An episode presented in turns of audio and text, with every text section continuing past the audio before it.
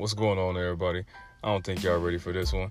I'm here with my new show called Philosophy. That's philosophy with an E, not a Y. This is where I take the time to break down different topics with my own opinion, ranging from health and fitness all the way over to the stock market. I feel like you can educate yourself on anything you put your mind to. This show is for the person that just wants to listen in. This show is also for the person that likes a good argument. It's all your philosophy.